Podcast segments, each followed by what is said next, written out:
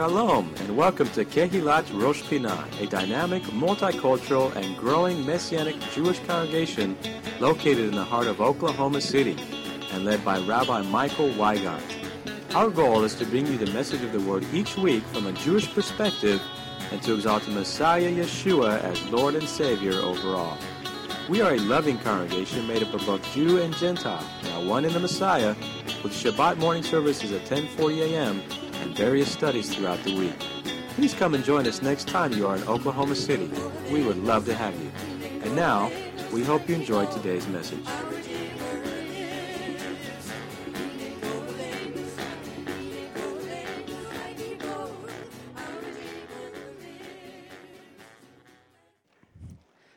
I noticed that there were some visitors today, and we're always blessed to have visitors join us.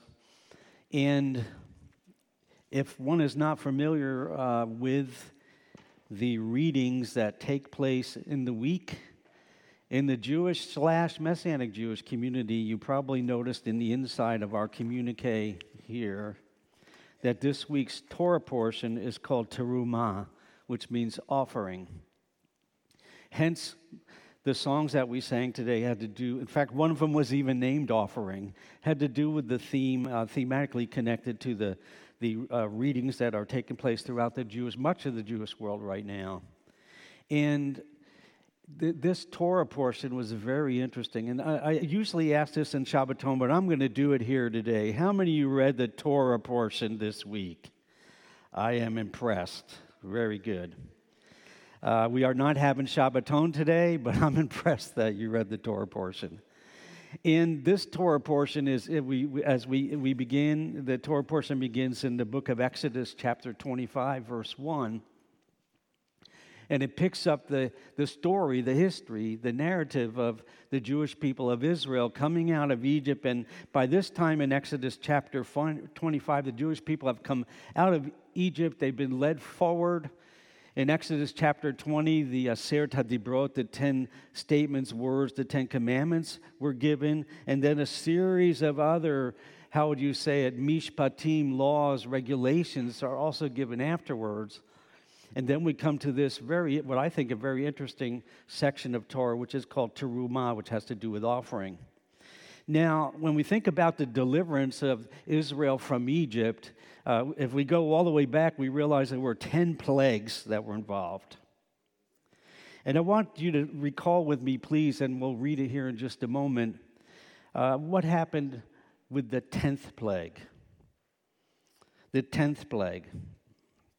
And let's pick up the narrative in the 10th plague in Exodus chapter 12, beginning with verse 29, just to refresh your memory. Exodus chapter 12, verse 29. And it came to pass at midnight that the Lord struck all the firstborn in the land of Mitzrayim, the land of Egypt, from the firstborn of Pharaoh who sat on his throne to the firstborn of the captive who was in the dungeon, and all the firstborn of livestock. So Pharaoh rose in the night, he, all his servants, and all the Egyptians, and there was a great cry in Egypt for there was not a house where there was not one dead. Then Pharaoh called for Moshe and Aharon, for Moses and Aaron by night, and said, Rise, go out from among my people, both you and the children of Israel, and go, serve the Lord as you have said. Also take your flocks and your herds, as you have said, and be gone. And then he says this, and I think it's interesting, and bless me also. And verse 33 is an intriguing verse. It continues after Pharaoh says, Go, get out of here, take everything with you. Uh, and by the way, bless me as you're going. And then verse 33 says, And the Egyptians urged the people, the common Egyptians urged the people that they might send them out of the land in haste, for they said, We shall all be dead. So the people took their dough before it was leavened, having their kneading bowls bound up in their clothes on their shoulders. Now the children of Israel had done according to the word of Moses, and they had asked from the Egyptians articles of silver, articles of gold, and clothing. And the Lord had given the people favor in the sight of the Egyptians, so that they granted them what they requested. Thus, they plundered the Egyptians. First of all, what a scene the 10th plague is. What a scene. And I want to encourage you. You heard the uh, announcement that uh, Donna gave about Pesach, Passover, or Passover Seder. If you haven't signed up for the community Seder, I really urge you to do that because we will go through all this history using the Haggadah, the Haggadah, and we'll go through all the history of the 10 plagues and, and the deliverance of Israel from Egypt, and we'll commemorate it. But this 10th plague, I know we can think about each of the 10 plagues and, and the ones that are most frightening, but this 10th plague, the death of the firstborn, smote all of Egypt. Now, there was a precursor of warning with the ninth plague of Choshech, of darkness, where it says there, there was darkness in all of Egypt, but there was light in the house of the Israelites. And this 10th plague, though, there was wailing throughout Egypt as each family was touched by the loss of the firstborn. There was wailing throughout Egypt, and, and the, the midnight lights, the oil lamps were on in Pharaoh's residence because he too was touched by this plague. And you can imagine Pharaoh's advisors, if you read the prior portions, when it came to the various plagues, at times Pharaoh asked his advisors, What do we do? How do you respond to this? What shall we do? And how do you respond? What could his advisors say? They couldn't say anything. They were mourning themselves. They were in anguish over the very loss of their own firstborn. Virtually all the households of Egypt were touched by this plague. What advice could they give Pharaoh in their suffering and in their pain? And then on the other side, the children of Israel. We're not told so much what the children of Israel went through at that point, but we know this. There was probably this great sense of anticipation, this great feel of hope. Something's happening. This is, there's been nine other plagues. This tenth one is, is just incredible. What's God going to do? Is this the time? Will we be free now for sure? Because there had been that hope of freedom, that hope that Pharaoh would let them go, as Moses had said to Pharaoh, Let my people go. There was the hope of that. And yet, we read, as we just read this passage that I read here for us, as we read Pharaoh's response to the 10th plague, and we read the response of the common Egyptians to the 10th plague. And let me point out again one particular section that we just read from the Sefer Shemot, the book of Exodus, chapter 12, verse 31. Then Pharaoh called for Moses and Aaron. And when this 10th plague hit, Pharaoh calls for Moses and Aaron. And he said, again, recall, rise, go out from among my people, both you and the children of Israel and go serve the Lord as you have said. Go. And also take your flocks and your herds as you have said, and be gone and bless me also. but there was a second part of this, and it's in verse 33 a little bit of a focus for us here today. And the Egyptians, meanwhile, all that was happening in Pharaoh's area, but there was something happening on the level of common Egyptians. And the Egyptians urged the people that they might send them out of the land in haste, for they said, We shall all be dead. There was a fear that it would go beyond just the firstborn and permeate this, this plague, this 10th plague would permeate to all the household and all the members of the household. And the Egyptians, and some of them, probably most of them, had experienced the previous nine plagues to one degree or the other. They wondered, where's this leading to? This 10th plague. Now, there's one way to characterize characterize the actions of both Pharaoh and the common Egyptian that we read about in Scripture that we just read. They were acting under, how can I say this? Compulsion. Pharaoh still thought he had the final say in this matter. He, he, he summons Moses there and said, yeah, Go, get out of here, take everything, your flocks. Pharaoh still thought he had the final say. So he is going to let them go for his own self. And, and you know, that's proven his own self uh, interest because he says, and bless me too. And the, the, the Egyptians, the Egyptians, meanwhile, were under another form of compulsion, the common Egyptians. Because they urged the Israelites, as we just read, they urged the Israelites to, to, that they should go out from the land, go. Why? Because they said, We're going to die. We're afraid we're going to die. Now, this turn of events is even more remarkable when you think of what transpired years prior. This event, this 10th plague, and these repercussions of it and the ramifications of it are rooted in something that had happened previously. And you probably recall that Moshe, as a fugitive, fled to the land of Midian. There he meets his future wife, Zipporah. and his father in law, Yitro, Jethro, and that becomes a major relationship for him, a positive relationship for him.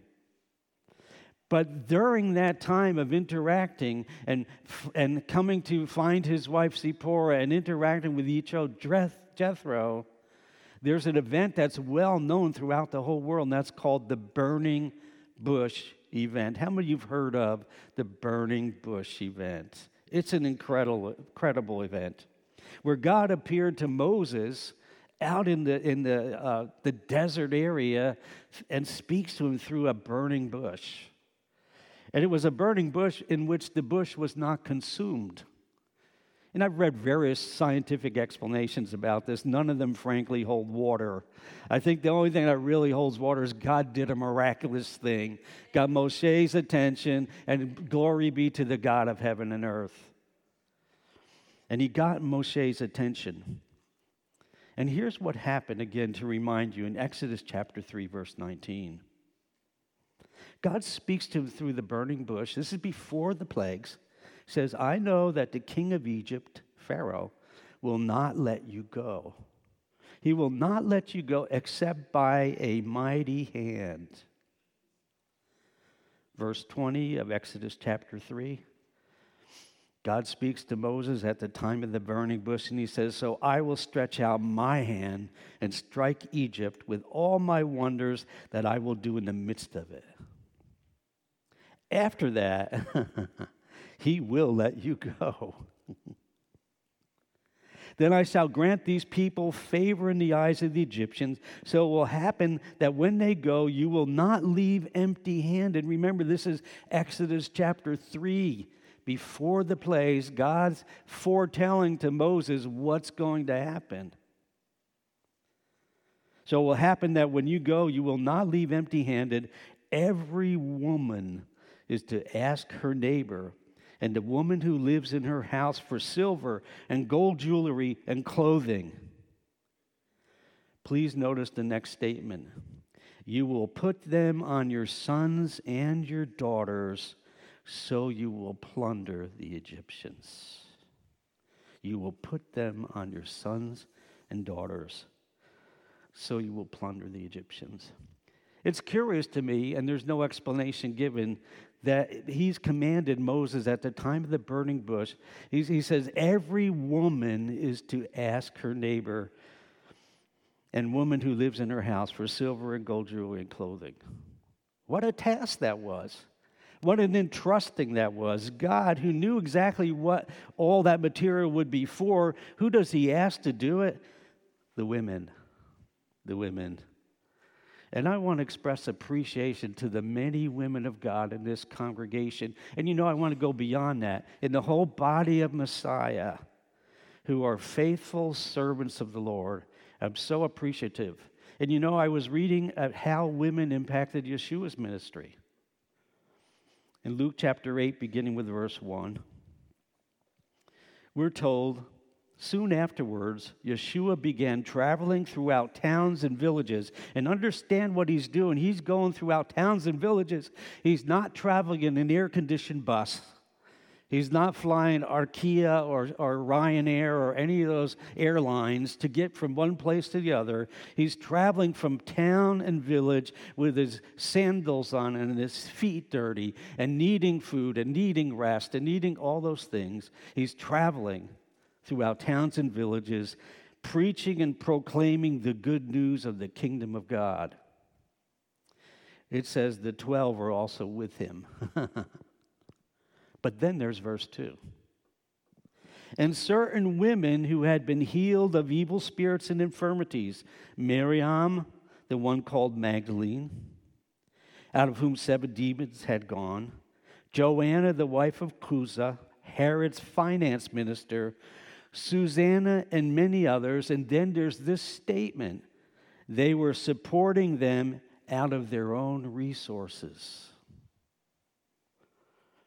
There were women alongside throughout this whole ministry of Yeshua who were there supporting the work of the ministry through their own resources. And we see a parallel going all the way back in the book of Exodus, chapter 3, where God foretells. He tells Moses, Have the women ask the women and the Egyptians around them for gold, silver, jewelry, and clothing. And in some ways, at that time, when Moses is told to, to, that the women are to ask that, the women at that time were, were in bondage to those very Egyptians around them. But there's a subtle thing here that I think we need to grasp is they actually did what they were told. They did what they were told. They asked the Egyptians around them, and God had promised, He said that He would give them favor when they did that. They asked the Egyptians around them, and hence we get to this week's parashat, Terumah, which means an offering. And where were they going to get out in the desert something to offer up that would end up building the, the Mikdash? The sanctuary and the temple. Where would they get these things out in the desert? If they had disobeyed, if those women had disobeyed back in Egypt while they were in slavery, had disobeyed what God had told them to do through Moses, they would have been lacking when it came time to build the Mikdash, the sanctuary. This week's Torah portion, it's called Terumah, deals with that it deals with the fact, and it's a subtlety. It's, it's underneath the text. It's, it's there. You have to look back to Exodus chapter 3 to realize that there was a whole group of obedient Israelite women who actually did go to the Egyptian women around them and ask them for gold. I mean, it's, it's, it's, it's amazing. And God gave them favor, and the Egyptians relinquished that stuff, those valuables. And again, not to overstate it, but it's so important. If the women had not obeyed that original command when they got out into the desert, it was time to build that beautiful tabernacle, the mikdash, the sanctuary, where the Lord's presence would come upon, they would have lacked the materials to do it. And there's even more miraculous side to this. Exodus chapter 3, verse 22 again every woman is to ask her neighbor and the woman who lives in her house for silver and gold jewelry and clothing, you will put them on your sons and your daughters. So you will plunder the Egyptian. Not only were they to ask for this, and, and the Lord would give favor so they received it, but it says a very specific commandment. You're to put that silver and jewelry and the gold. What do you do with it? You put it on your sons and your daughters. And this, quest, this passage brings forward a question. It's an interesting question. Did the children of Israel, when deliverance finally came, did they leave Egypt dressed and looking like downtrodden? Or did they look like the victorious ones? You are to put them on your sons and your daughters. But there's more to this, hence this week's Torah portion. As we see in the Exodus from Egypt, as we look at it carefully, and as we see in the ministry of Yeshua, those women who came alongside, and, and, and frankly, even now in the body of Messiah, women are key to the furtherance of the gospel throughout the world. Obedient women. Obedient women. God's delivering power can change the course of lives. And these women who obeyed, through their action, they changed the course and the flow of the whole Yetziat Mitzrayim, the going out from Egypt.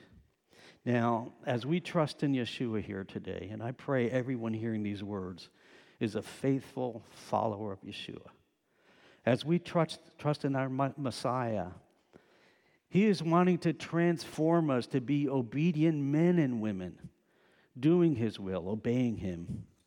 And I'm convinced the more I think about it, the more I study this, I'm convinced that the children of Israel not only left Egypt as freed men and women, but they left Egypt with victory. And when we get to Exodus chapter 15, and Miriam, the sister of Moses, gets her tambourine out I will sing unto the Lord, for he has triumphed gloriously. The horse and the rider are cast into the sea. And they start singing and dancing to me. That's a dance of victory. That's a sign of victory. Those are freed men and women glorifying the Lord. And what are we to be as we are freed from the bondage of sin, the Egypt of this world? How should we be? We should be victorious people in the Messiah. We should be rejoicing and giving Him glory for all that He has done for us. Sure, we can't maybe, maybe we can't always theologically explain it all. But you know what? If you've given your life to the Lord and you've been nolad mechadash, you've been born again through faith in Yeshua, Jesus the Messiah, a great transformation has taken place in your life. And how many you can honestly say when you look back in your life now, some of us longer, some of us shorter, when you look back in your life, you can say that God has been transforming me as a person.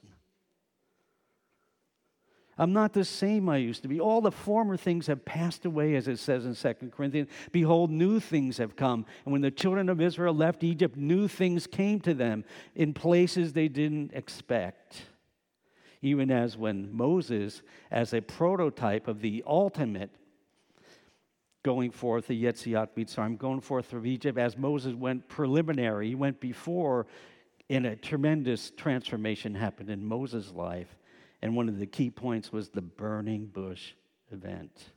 And it was there, at the burning bush event, that God foretold to Moses what was going to happen. Was every detail told to Moses? No. Is every detail told to you about your life and what's going on inside of you and uh, what, what your future may hold for you? Is every detail told to you as you walk with the Lord? No, it's not. If it is, please come afterwards and pray for me because I'd like to know a little more. It's not.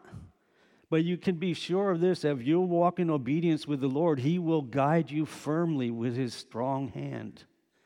And with his great love, he will continue to transform your life through the shed blood of Yeshua, Jesus the Messiah, who gave his life for you because you are of value to him. So the children of Israel, after the women had obeyed, almost, almost like, how would the Egyptian, why would the Egyptians even give us their silver and gold? We're slaves, they're free. But they did because God gave them favor as they made that request. And that brings us to this week's Torah portion Shemot, Exodus chapter 25, verses 1 and 2. They left Egypt as freed people, and I believe victoriously.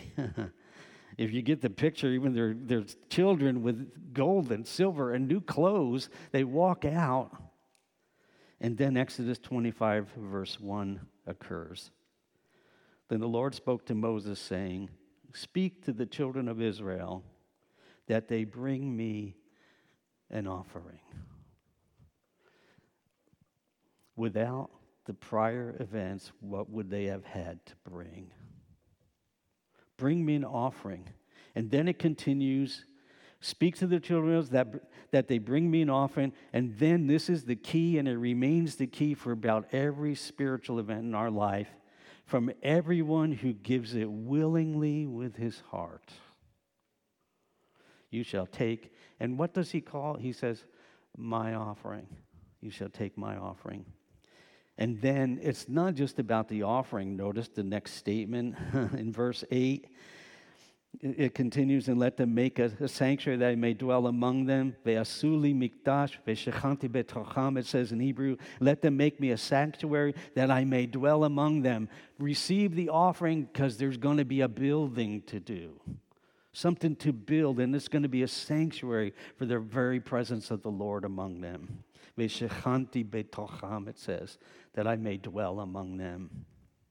Now the rest is history you realize amazingly the children of Israel, spearheaded by the women of faith who asked their Egyptians, Egyptian women around them for their gold and silver and clothing, spearheaded previously by women of faith, the children of Israel willingly parted with their material windfall that they had plundered from the Egyptian. You know how hard it is. Think this through, my friends. Have you ever been possessive about a material thing? Have you ever really set your affections on something material where if the Lord said give it up, you might not want to do it? we have Father Abraham who willingly he was willing to sacrifice his son Abraham as an example. We have Yeshua who willingly laid down his life for you and me today and the children of Israel there, there's so many negative things said about them, and rightfully in 1 Corinthians chapter 10 about the t- temptation and the criticizing and the complaining, the kvetching that was going on. But in this case, spearheaded by women of faith, generous women of faith, they were willing to let go, willing to let go of these material things that glittered. That glittered. Nowadays, they call it the bling. Let go of the bling, get rid of it. Here's what it says in Exodus chapter 36. After the Lord told Moshe to have the children of Israel uh, to bring an offering to him, my offering, he says, from everyone who gives it willingly with his heart, you shall take my offering and let them make me a sanctuary that I may dwell among them. Here's what happened a little bit later, according to Exodus, Exodus chapter 36, verse 6. So Moses gave a commandment, and they caused it to be proclaimed throughout the camp, saying, This is a little bit later. After the command to receive the offering, the Lord's offering, let neither man nor woman do any more work for the offering of the sanctuary. And the people were restrained from bringing, for the material they had was sufficient for all the work to be done, indeed, much more.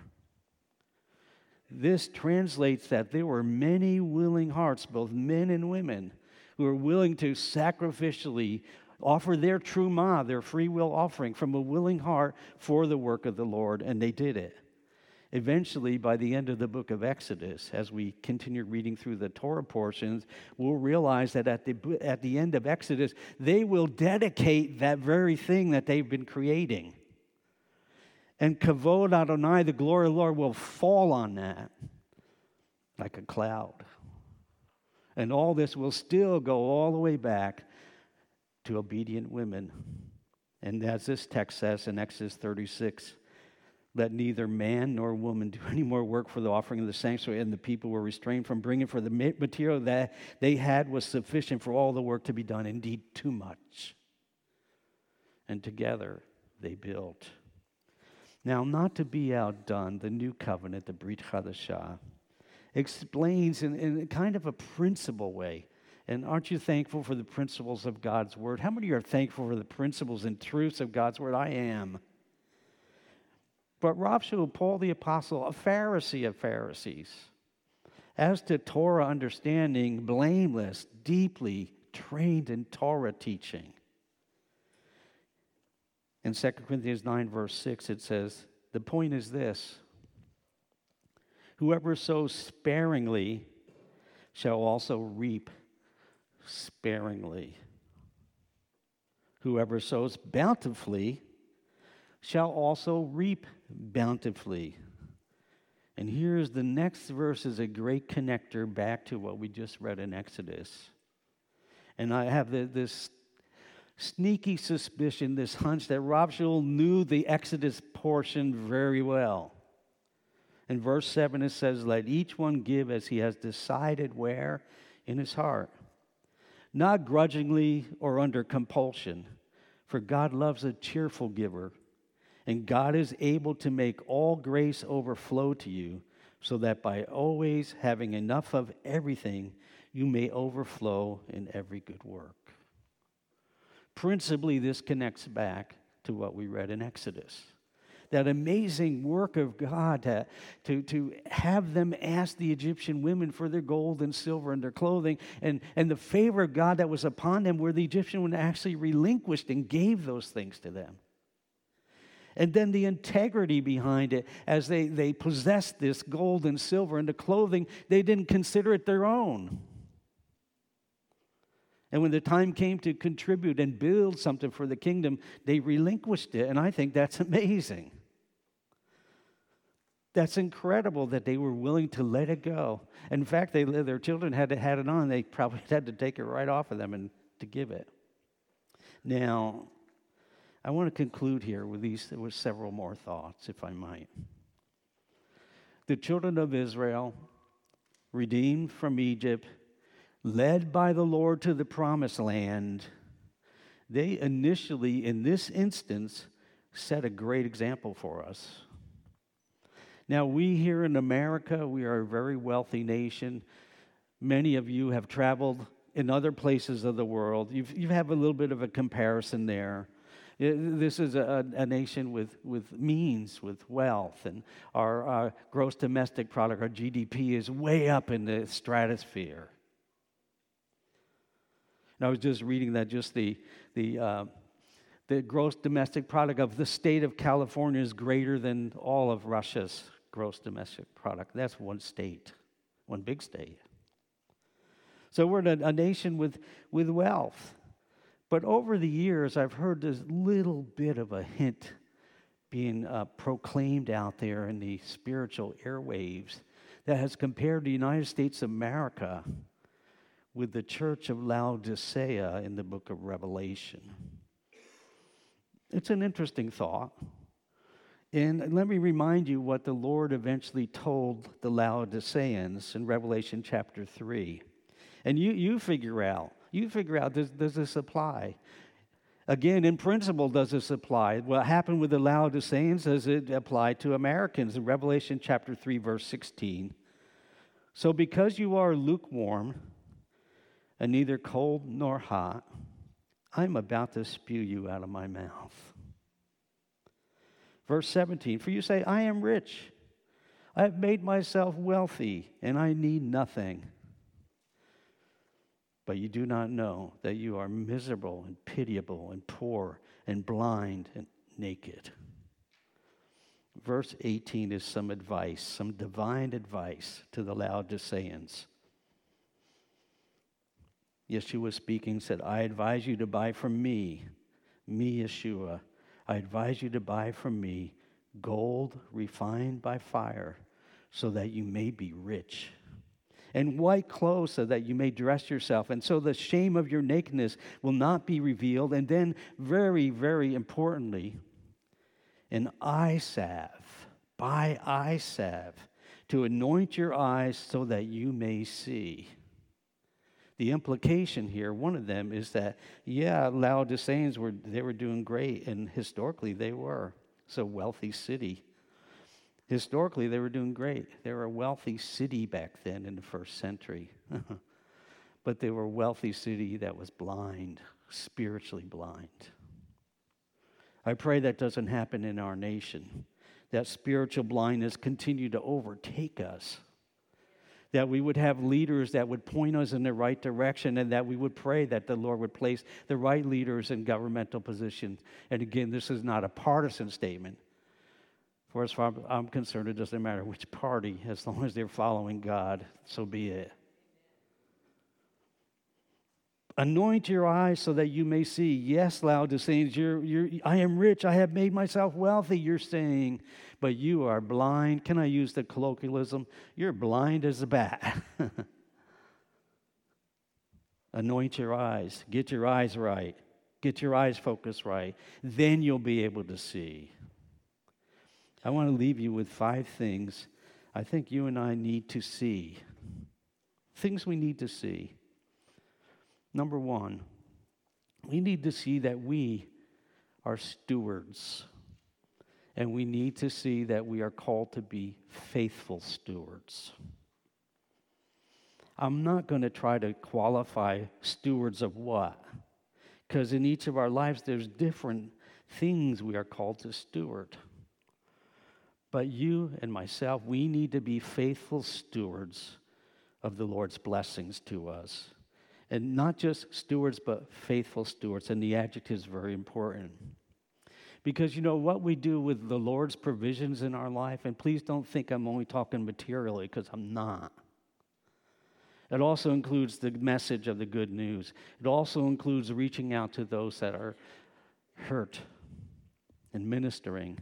But what we do with the Lord's gifts and His provisions that come into our life by His mercy, by His grace, and His, His abundance towards us.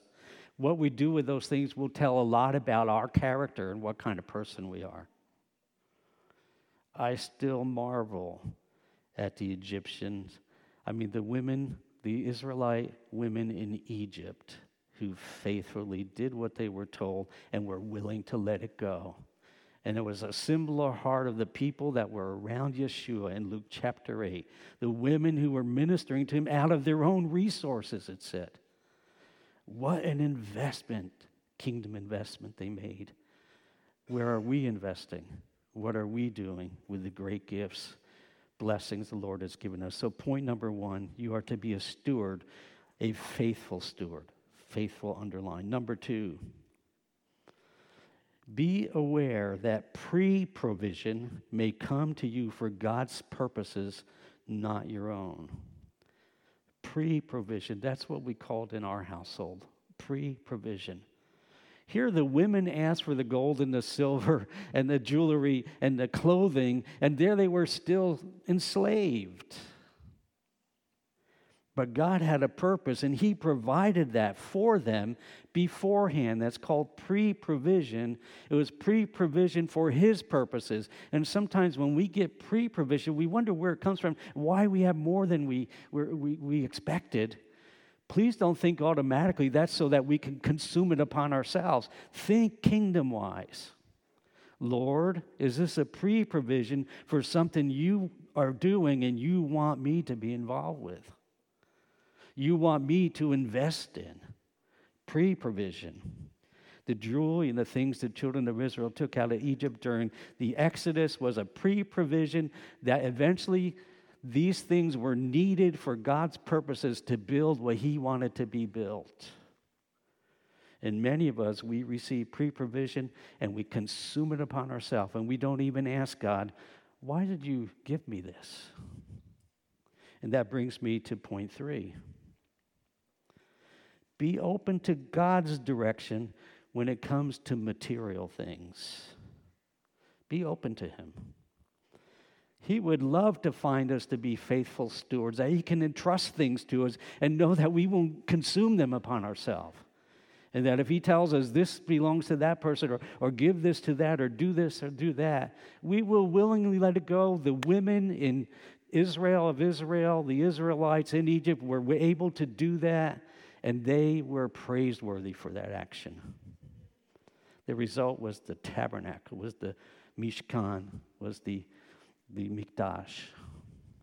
Be open to God's direction when it comes to material things. If you get a sudden windfall, don't immediately think, hey, this is for me. I challenge you. Ask God, Lord, why did I get this? Are you entrusting me this for a purpose that you know about and I don't, and then do what he says. And it is our responsibility. It's our responsibility to do what he says with what he gives us. And if we are open to being led of him, it opens up a amazing walk with the Lord if we are open to relinquishing whatever he tells us.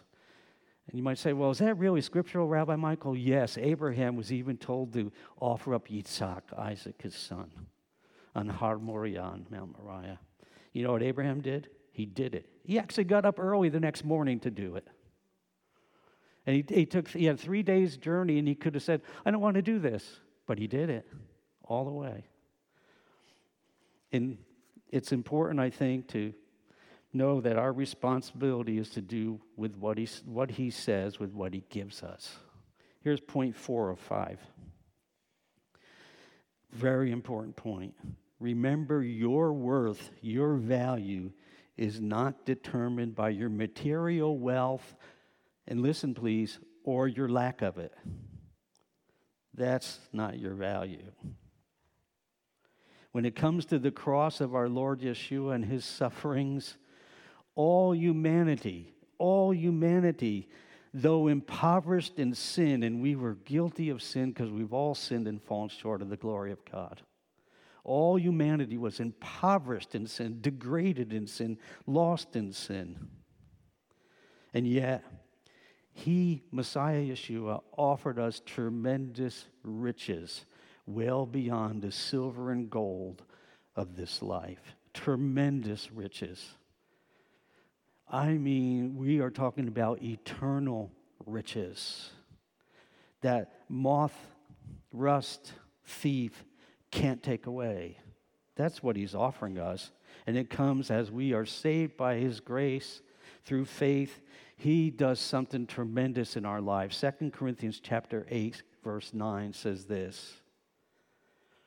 For you know the grace of our Lord Yeshua the Messiah that even though he was rich, yet for your sakes he became poor, so that through his poverty you might become rich.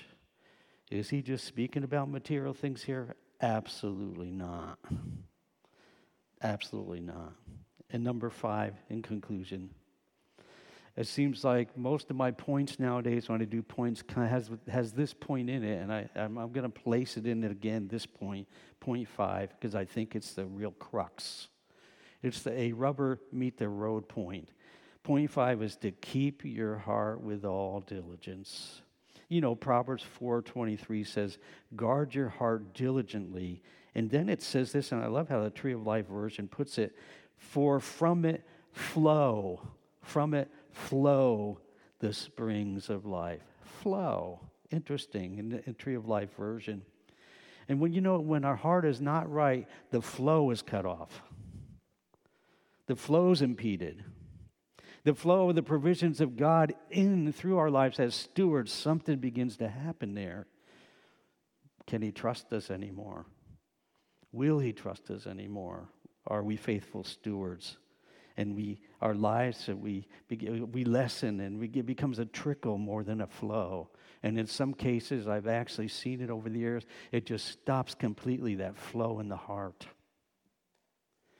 and when our heart is not right and we're to keep our heart with all diligence but when it's not right we will find ourselves less generous, giving less and less, and we will justify our lack of generosity more and more, but only in our own mind.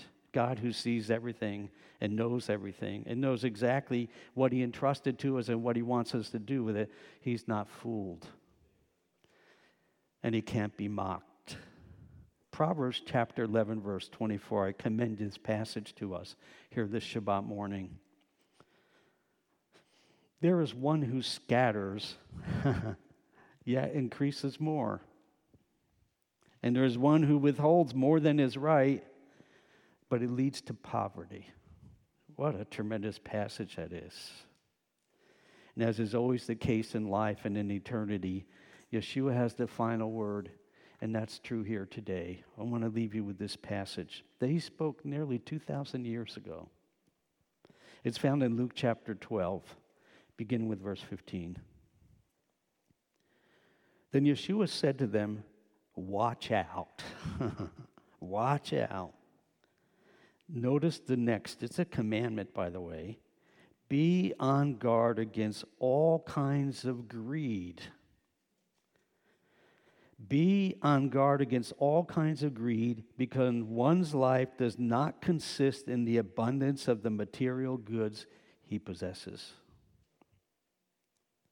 And Yeshua told them a parable, saying, The land of a certain rich man produced good crops, and he began thinking to himself, saying, What shall I do? I don't have a place to store my harvest. And he said, Here's what I'll do I'll tear down my barns and build larger ones, and there I'll store all my grain and my goods. And I'll say to myself, Oh, my soul, you have plenty of goods saved up for many years. So take it easy, eat, drink, and be merry. And so often in scriptures, there's that three letter word, but.